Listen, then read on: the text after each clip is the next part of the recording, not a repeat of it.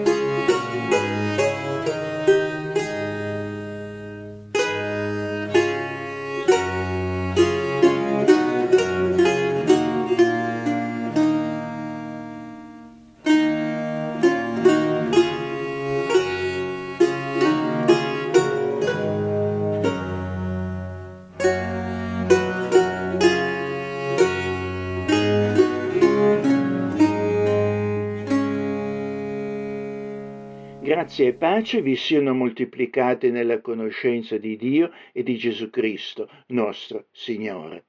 Il nostro aiuto sia nel nome di Dio, che ha creato i cieli e la terra e che ci salva in Gesù Cristo, nostra speranza. Amen. Facciamo nostra l'espressione del Salmo 145 che dicono Io ti esalterò, o oh mio Dio, mio Re, e benedirò il tuo nome in eterno. Ogni giorno ti benedirò e loderò il tuo nome per sempre. L'Eterno è grande, degno di somma lode e la sua grandezza non si può investigare. Un'età dirà all'altra le lode delle tue opere e farà conoscere le tue gesta. E con fierezza e riconoscenza che proclamiamo di generazione in generazione la gloria di Dio, creatore e sostenitore della nostra vita. La sua parola è degna di fiducia ed efficacia. Ascoltiamola in forma responsoriale dopo una preghiera. Preghiamo. Onnipotente Dio, ci inchiniamo davanti a te per chiederti di accogliere il culto che ti offriamo e di donarci la consapevolezza di essere il popolo che tu conduci nei sentieri della vita. Rendi efficace oggi per noi la lettura e la spiegazione della tua parola affinché, applicandola nella nostra vita, essa possa esaltare la tua gloria e contribuire al nostro bene. Per Gesù Cristo, nostro Signore. Amen.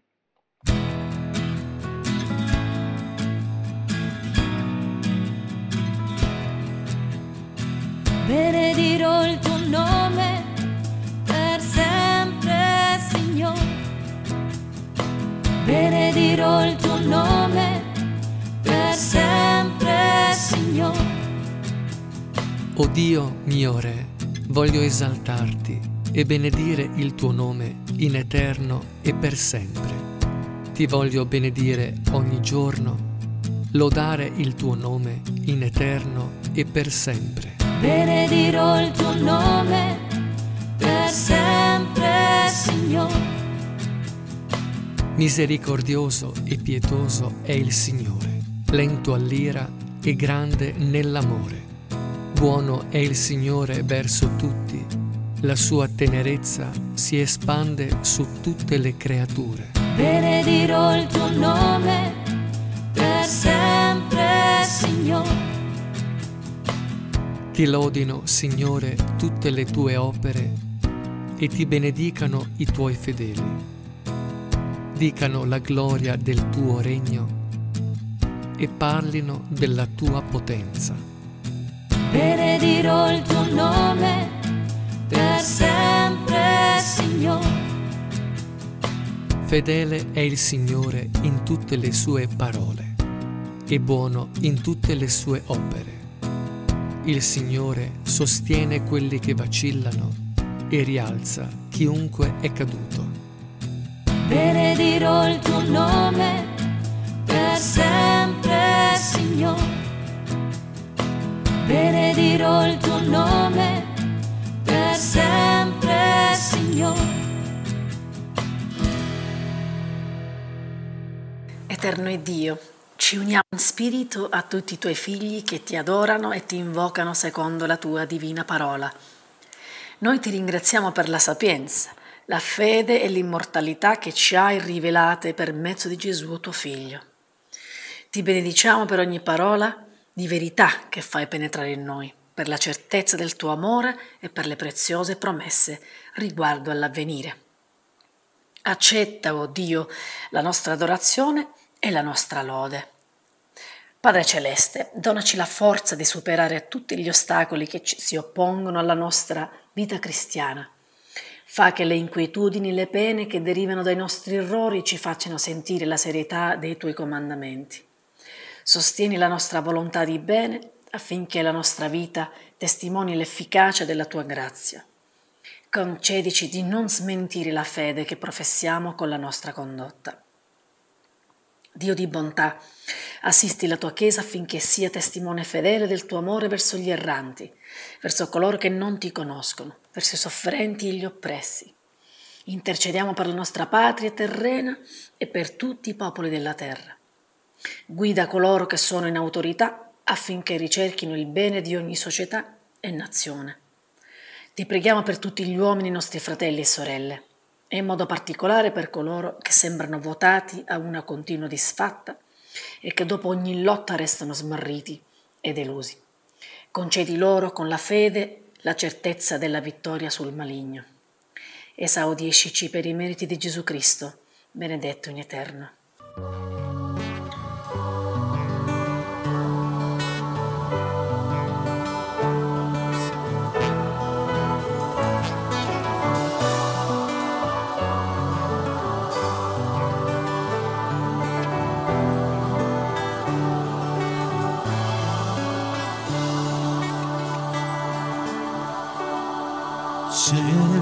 Cercate prima il regno di Dio e la sua giustizia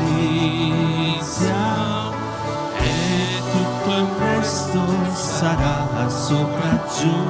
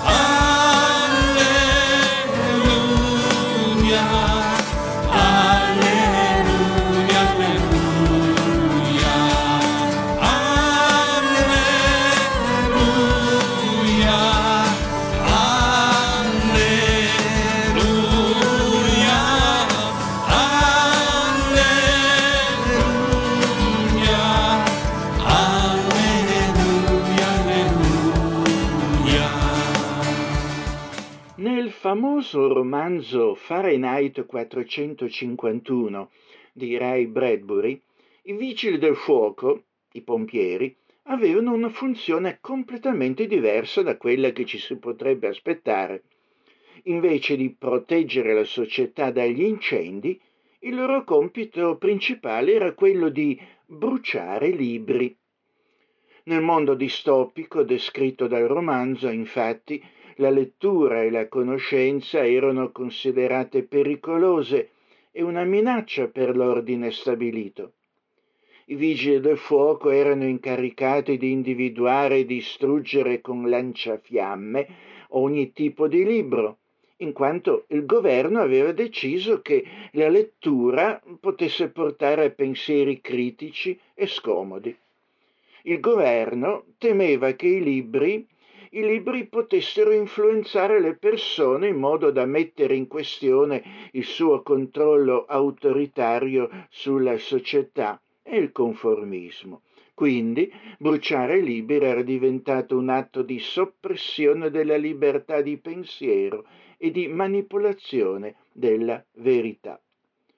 La trama del romanzo segue il personaggio principale, Guy Montag, un vigile del fuoco che inizia a mettere in discussione la società oppressiva in cui vive e a cercare significato al di là della superficialità della cultura dominante, riscoprendo l'importanza della letteratura e unendosi poi alle fila dei lettori clandestini ribelli al sistema.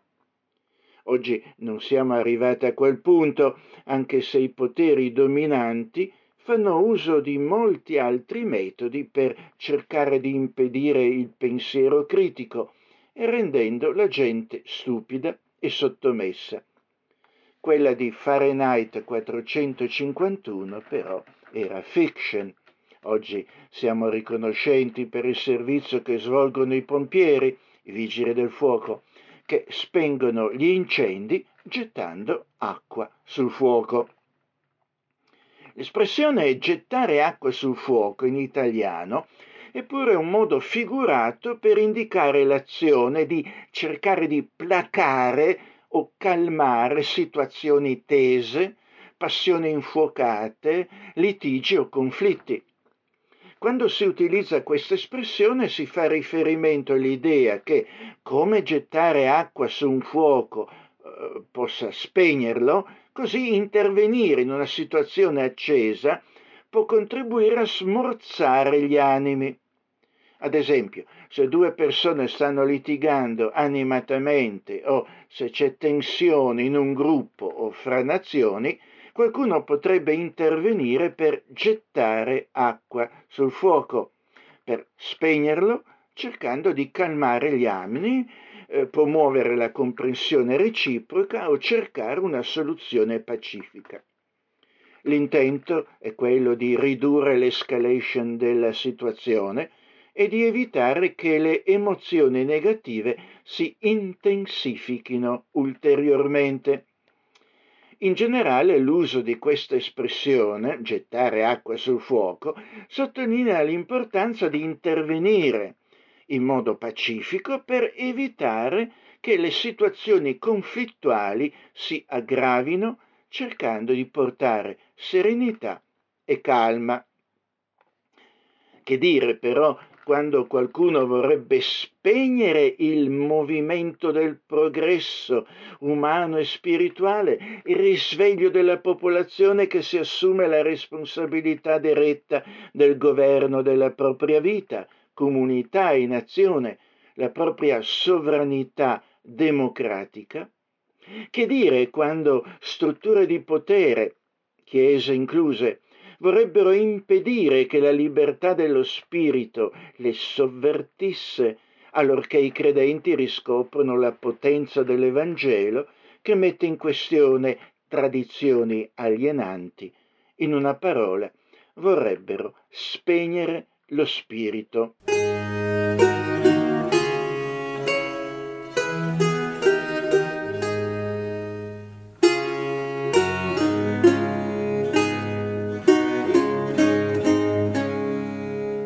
antichi profeti di Israele pronunciavano spesso parole infuocate e scomode da parte di Dio contro le ingiustizie operate dai potenti del loro tempo, l'infedeltà del popolo di Dio al patto stabilito con Dio, l'idolatria e l'immoralità. La mia parola non è forse come il fuoco, dice l'Eterno, come un martello che spezza il sasso? Geremia 23, 29. Su questo fuoco politici, religiosi e falsi profeti si premuravano spesso di gettare acqua e di spegnerlo, minimizzandone compiacente il messaggio o combattendolo con furia persecutoria, ma non ci sarebbero riusciti. La parola di Dio non era meno fuoco nella comunità cristiana quando la predicavano gli apostoli e gli evangelisti sospinta dal Santo Spirito di Dio, essa condannava il peccato, produceva grandi conversioni e, e come veniva accusata dagli avversari, metteva sottosopra il mondo. Mille pompieri non avrebbero potuto spegnerla, estinguerla. Anche però nella comunità cristiana c'era chi avrebbe voluto estinguere per vari motivi questo fuoco dello Spirito Santo di Dio. Per questo troviamo al termine della prima lettera dell'Apostolo Paolo ai cristiani di Tessalonica l'esortazione non spegnete lo Spirito. Prima Tessalonicesi 5:19. Com'è possibile? Com'è possibile che questo voler spegnere lo Spirito possa avvenire in una comunità cristiana o nella vita di un singolo credente, eh, perché è a questo a cui questa esortazione si riferisce.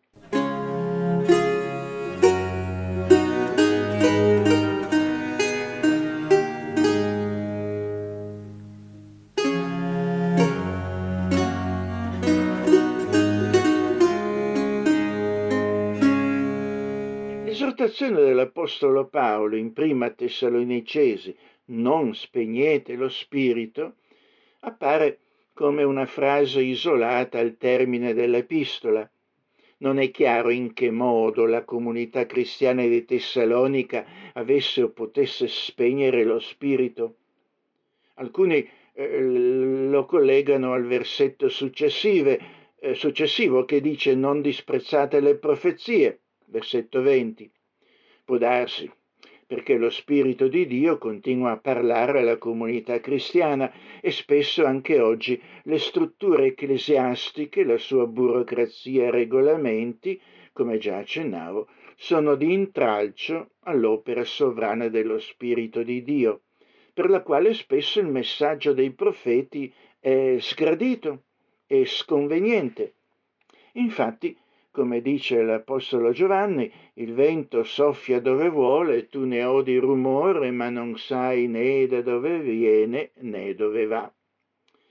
Lo Spirito Santo di Dio è sovranamente libero e non di rado mette in questione il nostro status quo, anche religioso.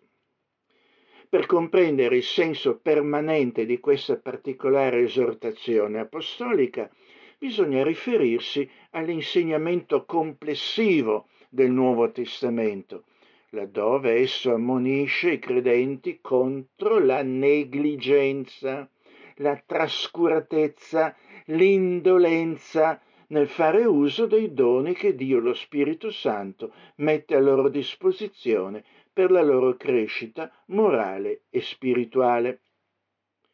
È importante infatti osservare come l'esortazione non spegnete lo spirito sia rivolta qui proprio alla comunità cristiana e ai singoli credenti in Cristo, coloro ai quali lo, lo, Dio, lo Spirito Santo, ha aperto il cuore e la mente per ricevere la grazia della salvezza e ai quali egli ha concesso il dono del ravvedimento e della fede.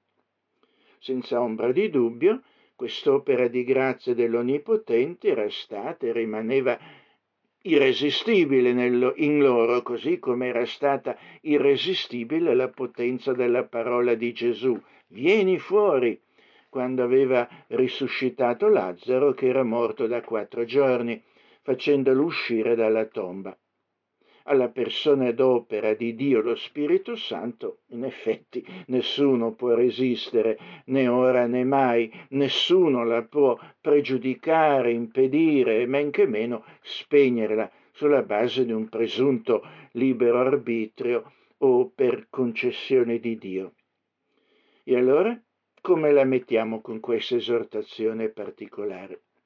Come scriveva il riformatore Giovanni Calvino, coloro che da Dio deducono che spetta all'uomo o spegnere o custodire la luce che gli viene presentata, così eh, da sminuire l'efficacia della grazia ed esaltare le forze del libero arbitrio, ragionano su basi false.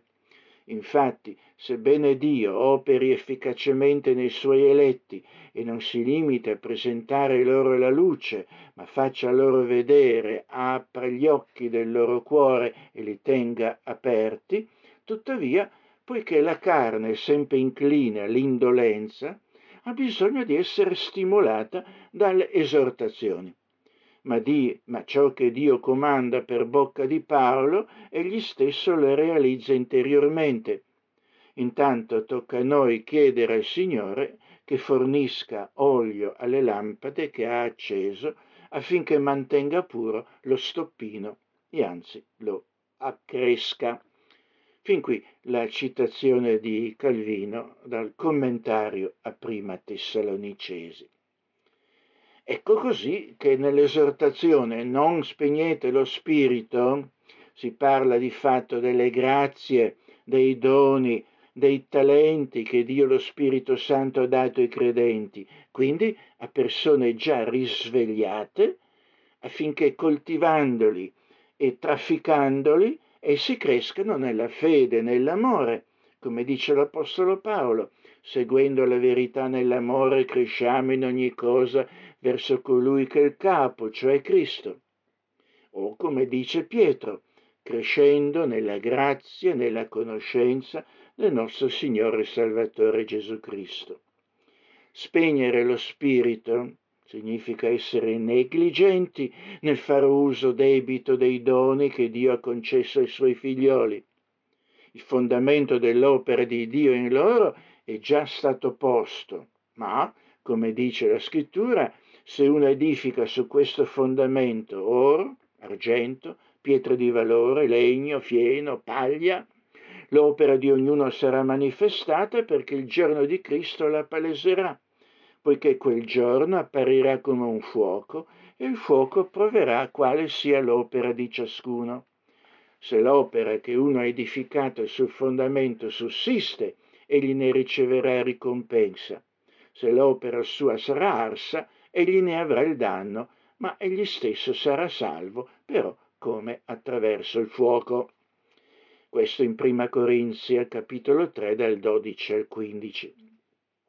Indubbiamente essere negligenti nell'uso dei mezzi della grazia che Dio, lo Spirito Santo, ci ha donato è come gettare acqua sul fuoco e spegnerli, renderli, renderli inutilizzabili, annacquarli. Chiediamoci allora qual è la qualità del nostro impegno cristiano, delle nostre opere in quanto cristiani? È forse paglia oppure pietre di valore? Qui non si tratta di perdere la salvezza perché essa non dipende da noi, essa ci è garantita dalla grazia immeritata delle opere infallibili di Cristo, ma dalla consistenza delle opere di credenti che siamo eh, chiamati a fare alla gloria di Dio e per l'avanzamento del suo regno. Le nostre opere, come singoli e comunità cristiana, resistono agli attacchi dell'avversario?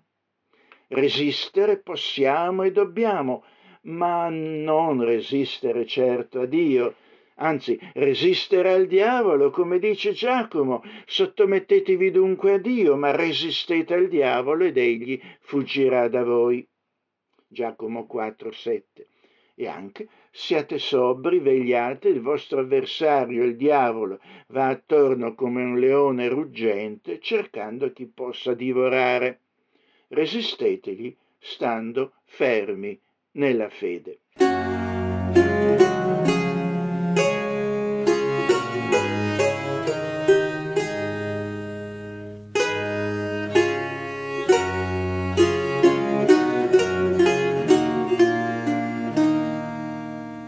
Dunque è impossibile che alcuno possa pregiudicare l'opera di Dio lo Spirito Santo. Eh, corriamo di fatto il rischio di spegnere le grazie dello Spirito, quelle che possono essere paragonate alla luce, al fuoco e al calore a cui allude nel testo. Quali potrebbero essere? La fede è luce nell'anima e vedere le virtù salvifiche di Cristo Gesù. Fede è certezza di cose che si sperano, dimostrazione di cose che non si vedono. L'amore di Dio in Cristo Gesù è come una fiamma veemente che molte acque non possono spegnere. Lo zelo cristiano, che però non è fanatismo, è il ribollire in noi di quell'amore, il suo fervore però potrebbe venire meno in noi per la nostra negligenza. La conoscenza spirituale della realtà è un dono di Dio di natura crescente. Tutte queste sono grazie dello Spirito e, e sebbene esse non possano essere completamente estinte, spente e andare perdute, tuttavia possono essere grandemente attenuate. La luce della fede potrebbe affievolirsi in noi, la fiamma dell'amore potrebbe ridursi sensibilmente e raffreddarsi. Il calore dello zelo potrebbe trasformarsi in tiepidezza e indifferenza di spirito. La luce della conoscenza sembra in effetti talvolta diminuire in noi invece di aumentare. Perché? Perché dobbiamo coltivarla. Tutto questo potrebbe avvenire quando non abbandoniamo i nostri peccati favoriti quando frequentando cattive compagnie, oppure quando trascuriamo le ordinanze di Dio, il culto personale, familiare e comunitario, la preghiera e le altre istituzioni dell'Evangelo. Per questo eh, l'esortazione non spegnete lo spirito è quanto mai necessaria per scuotere e vivificare i credenti, per incitarli all'uso di quei mezzi le grazie di Dio sono custodite e conservate solo esercitandole come dei muscoli, muscoli che si rattrappiscono se non sono esercitati costantemente. Ad esempio, se un credente rifiuta di seguire ciò che ritiene essere la volontà di Dio, potrebbe limitare l'azione dello Spirito nella sua vita ci potrebbero essere in noi peccati non confessati e abbandonati. Questo potrebbe costituire un ostacolo all'azione dello Spirito Santo.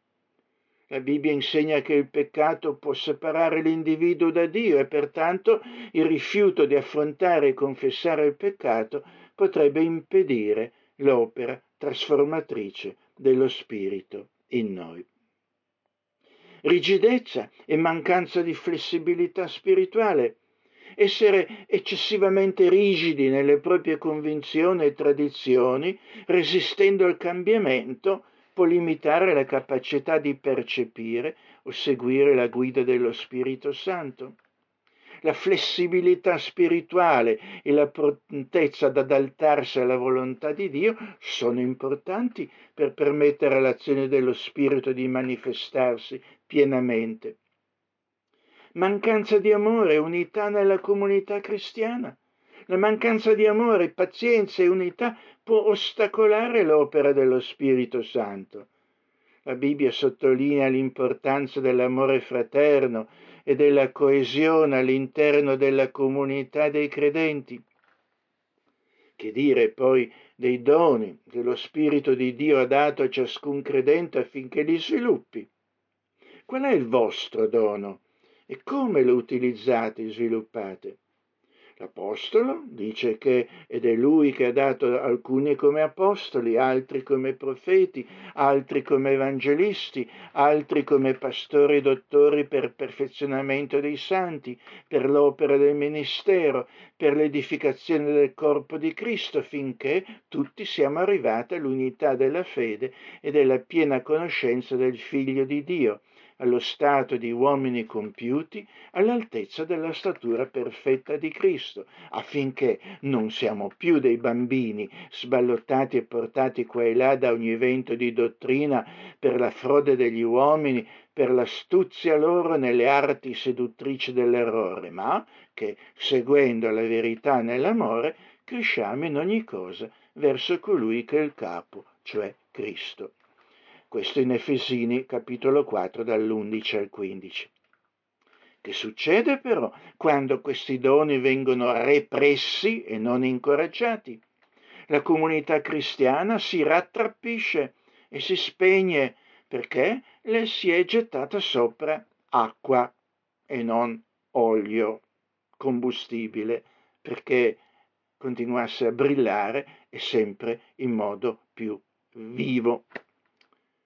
Spesso poi ci lamentiamo della condizione della nostra società che respinge i principi vitali della fede cristiana. Dovremmo però considerare anche la nostra negligenza di cristiani che non abbiamo diffuso abbastanza alle nazioni tutto quanto il Signore Gesù Cristo ci ha insegnato per ogni sfera della vita, magari ritirandoci, ritirandoci nelle cose spirituali e così gettando acqua sulle nostre responsabilità. I doni straordinari dello Spirito elargiti agli Apostoli nel giorno di Pentecoste sono rappresentati sotto il simbolo del fuoco e i doni più comuni dello Spirito sono tali che devono essere ravvivati, come si ravvivano i carboni ardenti, affinché brucino e brillino più intensamente e diano luce e calore. A Timoteo l'Apostolo dice, ti ricordo di ravvivare il dono di Dio che è in te per l'imposizione delle mie mani. Che succede però quando questi doni li si spegne, quando vengono trascurati, giacciono come inutili, quando come i talenti della parabola evangelica sono avvolti in un fazzoletto o nascosti nella terra, oppure quando viene impedito di usarli o quando il loro uso non viene curato o viene disprezzato e il loro esercizio reso inutile e non redditizio. Anche i singoli credenti possono spegnere lo Spirito di Dio, cioè i suoi doni di luce e conoscenza, quando ritengono la verità nell'ingiustizia, la imprigionano, la nascondono e non la professano pubblicamente come dovrebbero.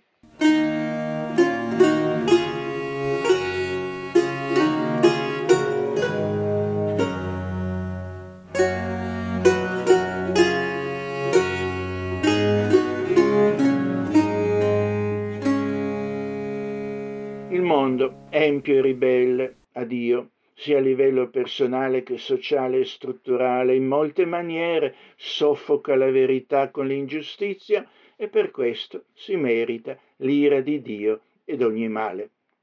Questo soffocamento però potrebbe indubbiamente avvenire nella nostra stessa vita di cristiani rigenerati e nella comunità cristiana allorché non coltiviamo debitamente i doni che lo Spirito Santo di Dio ci accorda alla sua gloria per la nostra crescita umana e spirituale e la diffusione del suo regno.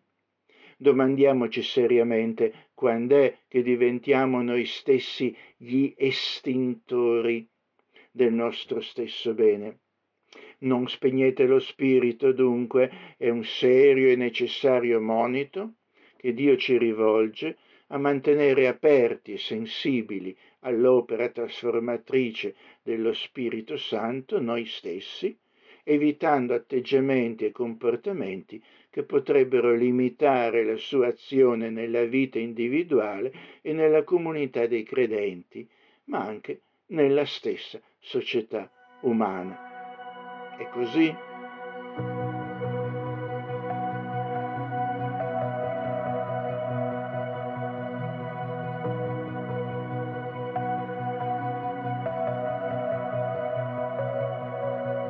Nel dolore, nell'oscuro vita, la tua pace in noi risplenderà. La paura non ci affliggerà, tu ci rialzi e non ci lascerai.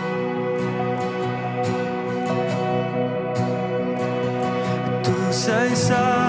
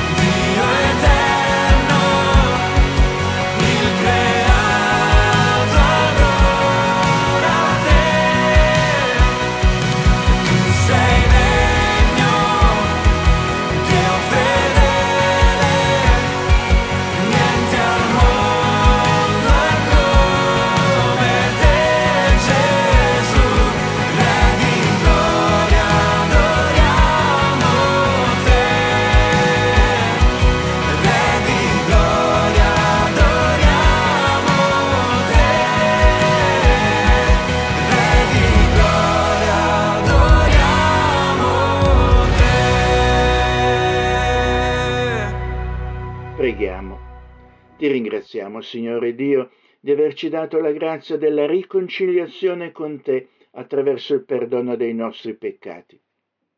Siamo infinitamente riconoscenti che tale perdono ci è stato possibile attraverso il sacrificio di Gesù Cristo sulla croce, che ci ha dato di accogliere, eh, concedendoci il ravvedimento e la fede in Lui. Ti ringraziamo che possiamo ora chiamarti Padre e che come tuoi figli adottivi siamo stati fatti con Lui e in Lui titolari di una straordinaria eredità e di nuova vita. Ti ringraziamo che possiamo far parte di una vasta comunità di fratelli e sorelle in fede con i quali condividiamo i doni del tuo Santo Spirito. Nel contempo ci hai ammonito di non spegnere lo Spirito Santo. Confessiamo di essere stati negligenti nel fare debito uso dei doni che lo Spirito Santo ci ha concesso e di avere edificato sul fondamento di Cristo con materiali spesso di scarso valore. Ce ne rincresce e che il nostro meglio ti sia dato. Sì, corriamo il rischio proprio di pregiudicare la tua opera in noi e intorno a noi per la nostra negligenza. Che la nostra fede sia ferma e crescente, che il nostro amore verso di te e il nostro prossimo sia sempre più grande, che il nostro zelo per la tua causa sia concreto, benché non fanatico, che la nostra conoscenza di te e della tua volontà aumenti sempre di più allorché studiamo diligentemente la tua parola e facciamo tesoro degli insegnamenti dei tuoi fedeli ieri e oggi.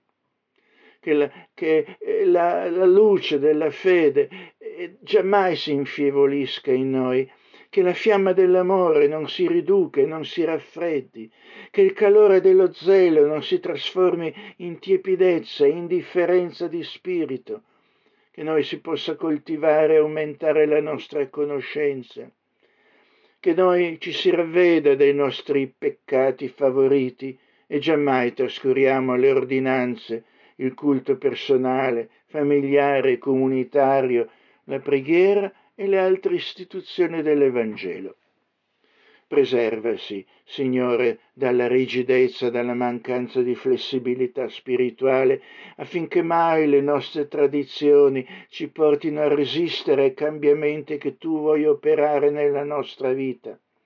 Che l'amore fraterno e la coesione nella comunità cristiana si consolidi, superando ogni motivo di tensione e ingiusta divisione. Che i doni spirituali di ogni credente vengano valorizzati e promossi, che giammai ci ritiriamo nel privato senza che la tua luce sia portata a brillare in ogni sfera della vita, che i doni spirituali che ci hai impartito siano ravvivati in noi.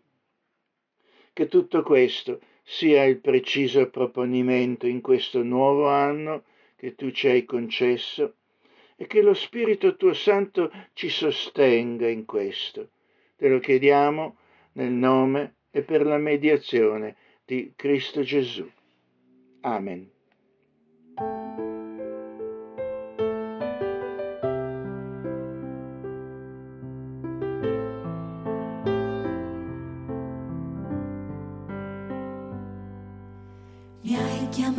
Chiamato ed ora sono qui.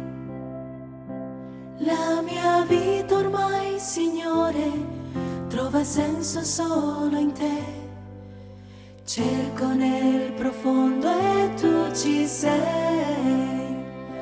Guardo intorno e poi ti trovo accanto a me. Insieme a te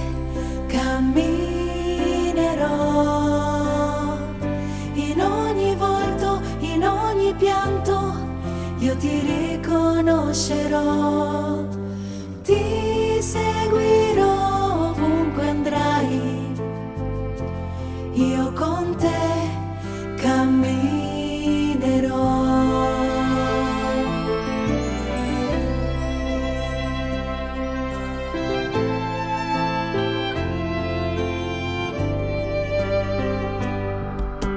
Come servo sei venuto qui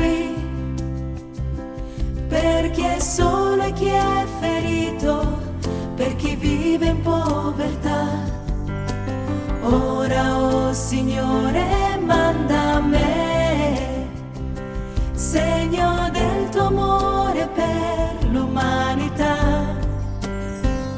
Insieme a te camminerò in ogni volto, in ogni pianto, io ti riconoscerò.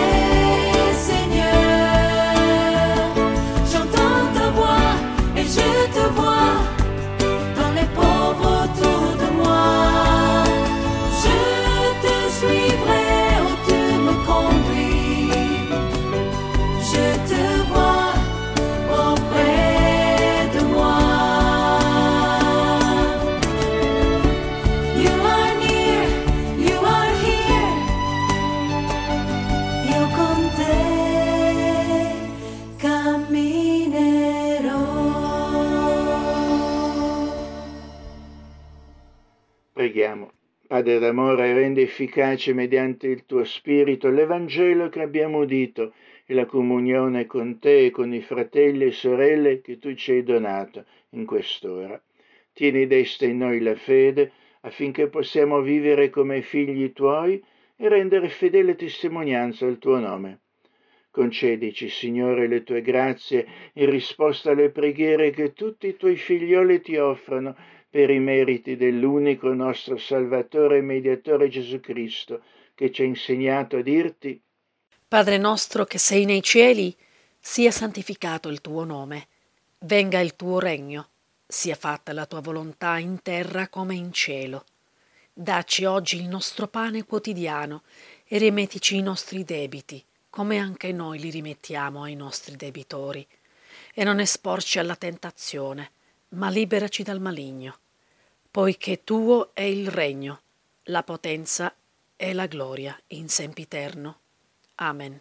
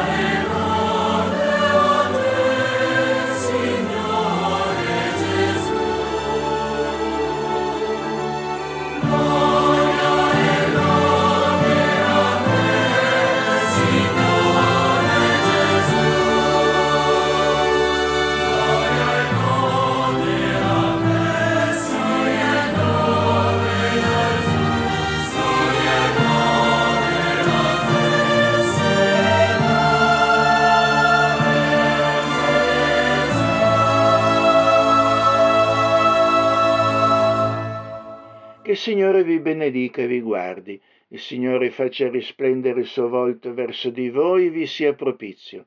Il Signore alzi il suo volto verso di voi e vi dia la pace. Andate in pace.